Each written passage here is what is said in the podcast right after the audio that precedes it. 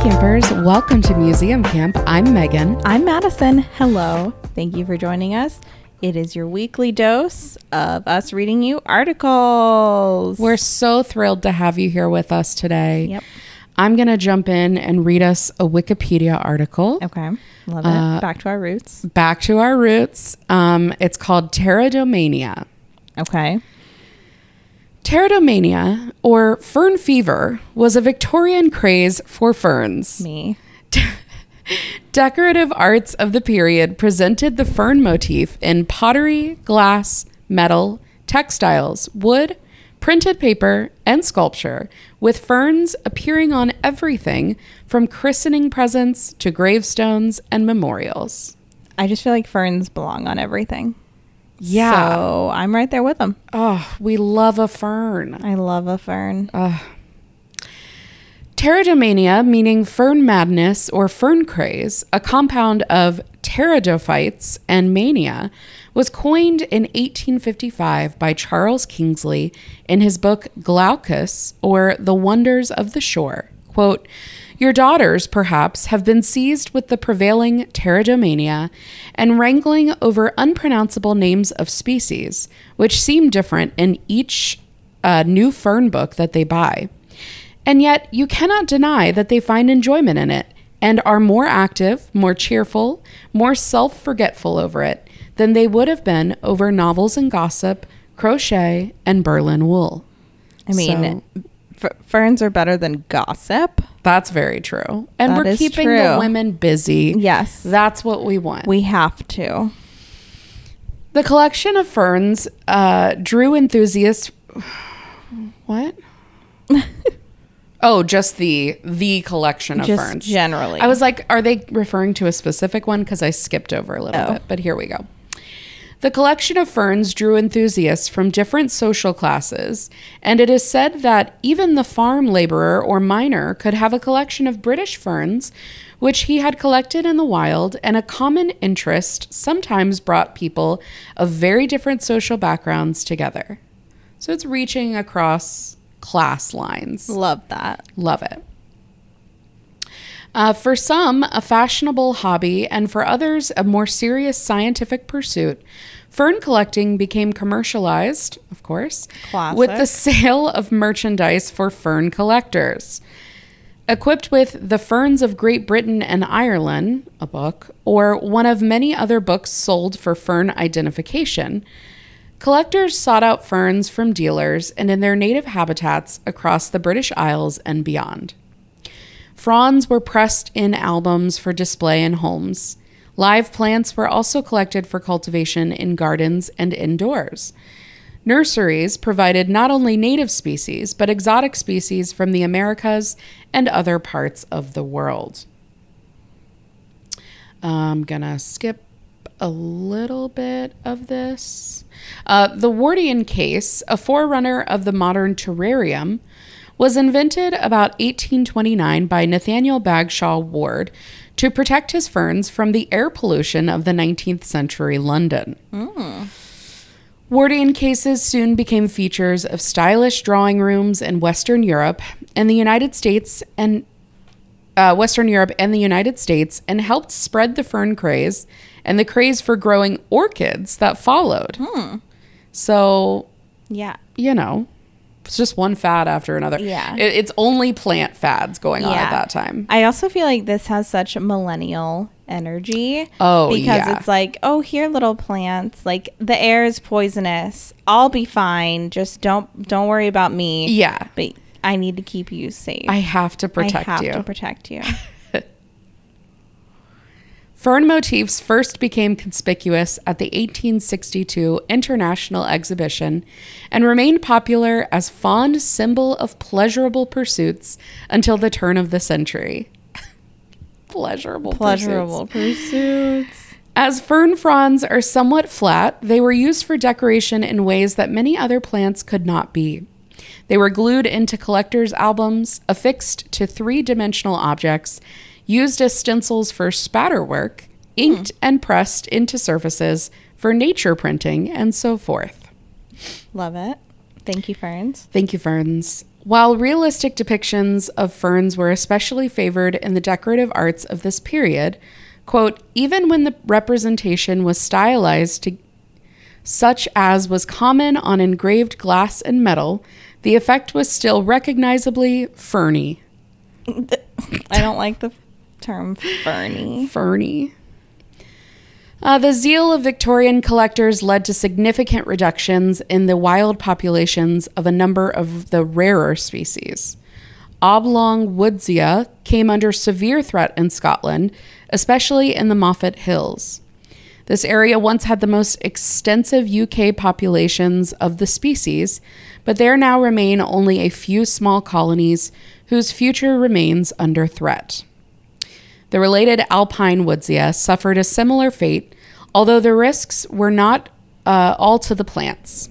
John Sadler, later a curator of the Royal Botanic Garden, Edinburgh, nearly lost his life obtaining a fern tuft on a cliff near Moffat, and a botanical guide called William Williams died collecting alpine woodsia in Wales in 1861. Oh my god. First of all, yikes. Second of all, William Williams. Yikes. I would be so mad at my parents. Yeah. They'd be like, it's okay, we'll just call you Bill. Yeah. Not the point. No one guys. will ever know that you have the same first name and last name. Uh, his body was found at the foot of the cliff where Edward Lewid had first collected the species nearly two centuries earlier. In her botanical guidebook and memoir, Hardy Ferns, the writer Nona Bellairs called for laws to protect ferns from overcollection. Quote, We must have fern laws and preserve them like game. Oh my god. Fern laws. Preach. Uh, pterodomania is usually considered a British eccentricity. Okay, classic. Classic. And historians, they're just so fragile. They are. They are. and historians are divided regarding its reach outside the United Kingdom. John D. Scott has written, quote, "The craze seemed to have passed America by, most likely because the I mean, if they could see us now. They're getting it. Yeah. We're uh we're at the heyday. Most likely because these same species in America are essentially free of those freaky abnormal forms. Great. Sure. It may also be due to the fact that American botanists have been, for the most part, more interested in unraveling the complexities of the species involved in the fern complexes, such as Asplenium, Diopteris, and Botrichium. Um, all right. I think that's where I'm going to end it. I love it. How do you spell tarot tarot So similar to pterodactyl, Oh. it's P T E R I D O mania. interesting. Yeah. You will never guess the surprise theme that we have. Word starting with P? Silent P. Oh, a silent P. Yeah. Yeah. We You'll love never- Who would have thought? Wow, wow, wow, wow, wow. Okay, great. Lay it on me. This is the Wikipedia article for George Salmana- Salmanazar. Okay. P S A L M. Wow. Salmanazar. Wow. Okay. What are the odds? I love honestly? it. I do too. Love our themes. Okay. George Salmanazar was a Frenchman who claimed to be the first native of Formosa, today Taiwan, Okay. to visit Europe. For some years, he convinced many in Britain, but he was eventually revealed to be of European origins. He subsequently became a theological essayist and a friend and acquaintance of Samuel Johnson and others and other noted figures in 18th century literary London. So, just to recap, this guy said he was the first person from Taiwan to visit Europe. yes. Europe, but he's not Taiwanese. He's not Taiwanese. Okay, So, sure. all right. So let's talk about his early life. Although Salmanazar intentionally obscured many details of his early life, it is believed that he was born in southern France, so not quite Taiwan. Okay. Uh, perhaps in uh, Languedoc or Provence, I don't know, to Catholic parents sometime between 1679 and 1684. His birth name is unknown.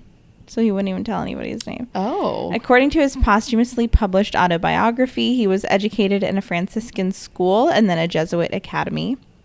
In both these institutions, he claimed to have been celebrated by his teachers for what he called, quote, my uncommon genius for languages. Sure. Indeed, by his own account, Salmanazar was something of a child prodigy. Uh huh. No they red always flags. are. Yeah. He claims that he attained fluency in Latin by the age of seven or eight Wow. and excelled in competition with children twice his age. And no one's impressed No one's impressed. that you're. I mean, you know, and I don't want to slam people who learn Latin because I know you're one. Yeah. But I can also say from personal experience that scoring well in the National Latin exam Mhm. impresses nobody. Hmm. Yeah. They don't care. yeah. Yeah. Brag. That's tough. Um, later encounters with a s- sophistic philosophy tutor made him disenchanted with academicism. Academicism. Ooh. However, and he discontinued his education around the time he was 15 or 16. Sure. All right, next is one of my favorite Wikipedia subheadings of all time. Okay. Career as an imposter. Yeah. Is that a career? it is. Okay. All I right. mean, I've made a career out I've of it made it. because the imposter syndrome that I It's- feel. it's really yeah, Yeah. it's really pervasive. yeah. In order to travel safely and affordably in France, Salmanazar first pretended to be an Irish pilgrim on his way to Rome. Sure. So I like that at the at the base of all of this that I'm about to read is he just wanted to travel cheaply and easily. Okay. So and I get that. I think my thing is like I'd love to see what this guy looks like because if he's pretending to be Irish and also Taiwanese, He's he I mean there's no photos, but you can tell that he's just cuz he's you know it's the 1600s. Yeah. But you can tell he's just like a nerdy ass white guy. sure, absolutely. Yeah. Yeah. After learning English, forging a passport, and stealing a pilgrim's cloak and staff from the reliquary of a local church, he set off. But he soon found that many people w- he met were familiar with Ireland and were able to see through his disguise. Yeah. Deciding that a more exotic disguise was needed, Salmanazar drew upon the missionary reports about East Asia that he had heard from his Jesuit tutors and decided to impersonate a Japanese convert. Uh-oh. At some point, he further embellished this new persona by an array of appropriately bizarre customs, such as Oh, bo- oh boy. eating raw meat spiced with cardamom Okay. and sleeping while sitting upright in a chair. Like the Japanese do, you know? So that's what they're most known for, I'd say. Yeah. Yeah. What on earth? I know this fucking guy. Having failed to reach Rome, Salmanazar traveled through various German principalities between 1700 and 1702. Mhm. In the latter year, he appeared in the Netherlands, where he served as an occasional mercenary and soldier. Just some Sure. part-time work. Yeah. By this time, he had shifted his supposed homeland from Japan to the even more obscure Formosa, Taiwan Uh-huh. and had developed more elaborate customs, such as Mm. following a foreign calendar, worshipping the sun and the moon with complex propitiatory, propitiatory rites of his own invention, Okay. and even speaking an invented language. Oh, The my commitment to the bit. God. It's so good. This is incredible. Yeah. In 1702, Salmanazar met the Scottish priest Alexander Innes, in, in, Innes, who was the chaplain of a Scottish army unit. Afterwards, Innes claimed that he had converted to the heathen to Christianity and christened him George Salmanazar, after the Assyrian king Shalmaneser V, who was referenced in the Bible. Ooh. In 1703, they left via Rotterdam for London, where they planned to meet Anglican clergymen. When they reached London, news of the exotic foreigner with bizarre habits spread quickly, and Salmanazar achieved a high level of fame. Mm. His appeal not only derived from his exotic ways, which tapped into g- a growing domestic interest in travel narratives, uh, describing faraway locales, but Mm-hmm. also played upon the prevailing anti Catholic and anti Jesuit religious sentiment of early 18th century Britain. Huh. The thing I know is that whenever you're doing some sort of um you know, you're playing a character or you're pretending to be someone that you're not. Your method acting. Yeah. your method acting when fame comes into the picture or when more attention comes into the picture you're almost surely going to get caught uh huh. Um, he doesn't. Weirdly enough. weird Um, okay, let's see. Uh, early 18th century Britain. Central to his narrative was his claim to have been abducted from Formosa by malevolent Jesuits and taken to France, malevolent jesuits where he had steadfastly refused to become a Catholic. sure Salmanazar declared himself to be a reformed heathen who now practiced Anglicanism. He became a favorite of the Bishop of London and other esteemed members of London society. Hmm. Building upon his growing interest in his life, in 1704 Salmanazar published a book, An Historical and Geographical Description of Formosa, an island, an island. Uh, s- oh, nope, read that all wrong. He published a book. It's a very long title. An Historical and Geographical Description of Formosa, an island subject to the Emperor of Japan. that's the title That's of the the book title. That's why I got lost that first time I read it because there were so many commas. also i have to assume he's never been there No, he's never been there. okay well Um, good it's a good idea to write a geography Yeah. book on a place you've never been Yeah. sure Uh, so this book purported to be a detailed description of Formosan customs, geography, and political economy, great but which was in fact a complete invention. yeah The quote unquote facts contained in the book are an amalgam of other travel reports, especially influenced by accounts of the Aztec and Inca civilizations in the New World and by embellished descriptions of Japan. Thomas More's Utopia may also have served as an inspiration. Some of his claims about Japanese religion seem to also be derived from a uh, misinterpretation of the Chinese idea of three teachings oh boy as he claims that there were three different forms of quote unquote idolatry practiced in Japan. sure According to Salmanazar, Formosa was a, pro- a prosperous country with a capital city called Externetza. Starts with an X, so I don't know how to say X T E R N. yeah I don't know. Uh, here, men walked naked except for gold or silver plate to cover their genitals. sure Their main food was a serpent that they hunted with branches. okay Not the best way to get a snake. no. Formosans were polygamous, and husbands had a right to eat their wives for infidelity. eat Eat. so okay uh, they executed murderers by hanging them upside down and shooting them full of arrows. Every year, every year they sacrificed the hearts of 18,000 young boys to the gods, and their priests then ate the bodies. You know what's so funny is like this is this sounds like an absolutely ridiculous Mm-hmm. story to be hearing about this obviously white guy Yeah. making up rules and like othering this culture to make them look like savages or heathens or whatever. But that is literally what white people have been doing for, all of history. Forever. And when you compare it to that, it's not any different. It's literally not. Oh my God. Jesus Christ. um continuing in his false narrative Yeah. uh, they used horses and camels for transport Sure. which is like a boring detail to include Yeah. uh, and dwelled underground in circular houses not mole people stop Oh my God. This guy. this fucking guy Just, and for what? Like, what did the people of Formosa do to you? right they were just far enough away Yeah. that it worked out Oh, Uh, Salmanazar's book also described the Formosan language, an early example of a constructed language. His efforts in this regard were so convincing that German grammarians included samples of his so called Formosan alphabet in books about language well into the 19th century. oh my God. This makes me want to question everything. yeah, we absolutely should. the thing is is that when you pull at that um, loose Thread, thread on yeah. the sweater of history Nope. No, thank you. um, even after, so they did that even after his larger imposture had been exposed.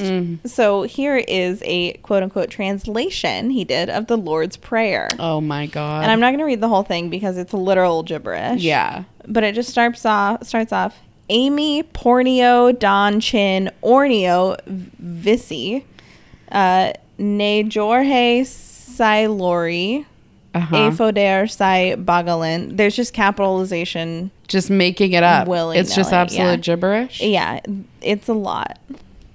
It's a lot. Wow. Um, but then I like that the word for I'm assuming amen is just amen. Sure. So it's almost a romance language in some ways. Oh my God, this guy. Uh, Salmanazar's book was an unqualified success. Sure. People love fake news. It went through two English editions, and French and German editions followed. Oh my God. After its publication, Salmanazar was invited to lecture on Formosan culture and language before several learned societies, and it was even proposed that he be summoned to lecture at the University of Oxford. Shut up. I can't. In the most famous of these engagements, he spoke before the Royal Society, where he was challenged by Edmund Halley. Good. Um, Some finally someone finally challenging someone this who's guy. just like, guy, you look like a regular old guy yeah. from around here. um, Salmanazar was frequently challenged by skeptics, but for the most part, he managed to deflect criticism of his core claims. He explained, for instance, that his pale skin was due to the fact that the upper classes of Formosa lived underground. So he had that. Sure. Uh, Jesuits who had actually worked as missionaries in Formosa were not believed, probably because of anti Jesuit prejudice. Yeah. So he had, I mean, uh, he was very, you know, Yeah. uh, specific in this, I guess. Like That he knew is what he was doing. so funny. Yeah. Um, Innes, the, I don't know, The Scottish. the Scottish Yeah. priest, uh, eventually went to Portugal as chaplain general to the British forces. Mm-hmm. By then, however, he had developed an opium addiction ugh, and Oh. had become involved in several misguided business ventures. Sure. That's how it happens. Yeah, including Mm-hmm. a failed effort to market decorated fans purported to be from Formosa. Oh. Salmanazar's claims became increasingly less credible as time went on, and knowledge of Formosa from other sources began to contradict his claims. His energetic defense of his imposture began to slacken, and in 1706 he simply confessed, and He couldn't handle the stress couldn't handle anymore. the- yeah, he- the truth had to set him free. Yeah. Uh, first to friends, and then to the general public. He Yeah. had to come out. I love it. Um, The worst coming out the story worst of, coming all out of all time. time. But then, so by then, London society had largely grown tired of the quote unquote Formosan craze, so no one cared. Everyone Mm-hmm. Yeah. was just like, whatever, dude, Yeah. you're old news. In the following years, Salmanazar worked for a time as a clerk in an army regiment until some clergymen gave him money to study theology. They were like, Sure. you're just crazy enough just crazy enough. to make it big in the church. my Yeah. guy. Salmanazar then participated in the literary milieu of Grub Street, writing pamphlets, editing books, and undertaking other low paid and unglamorous tasks. He learned Hebrew, co authored Samuel Palmer's A General History of Printing, and contributed a number of articles to the uh, Universal History. Hmm. He even contributed to A Complete System of Geography and wrote about the real conditions in Formosa, pointedly criticizing the hoax he the hoax he himself had perpetrated. Oh what my I god. just can't. this guy. He appears to have become increasingly religious and disowned his youthful impostures. This newfound religi- religiosity culminated in his anomino- anonymous publication of a book of theological essays in 1753. Sure. Um, although this last phase of Salmanazar's life brought him far less fame than his earlier career as a fraud, it resulted in some remarkable historical coincidences. Perhaps the most famous of these is the elderly Salmanazar's unlikely friendship with the young Samuel Johnson, who was also a Grub Street hack. And Samuel Johnson is like a British writer and playwright who's Mhm. pretty famous. Yeah. Um, in later years, Johnson recalled that Salmanazar had been well known in his neighborhood as an eccentric but saintly figure. Quote, whereof he was so well known and esteemed that scarce any person, even children, passed him without showing him signs of respect. Hmm. Psalmanazar also inter- interacted with a number of other important English literary figures of his age. In the early months of 1741, he appears to have sent the novelist Samuel Richardson. Was everyone named Everyone's Samuel? Uh, named Samuel. God. There are other names. Yeah. Uh, an unsolicited bundle of 40 handwritten pages. Oh, an boy. unsolicited bundle, Bundle. of handwritten pages. Oh, Ugh. uh, in which he attempted to continue the plotline of Richardson's immensely popular epistolary novel, Pamela. sure. So he was just trying to like send him some fan fiction. this guy, like, This guy. what gives him the right? I like, love it. who do I you think you love it. are?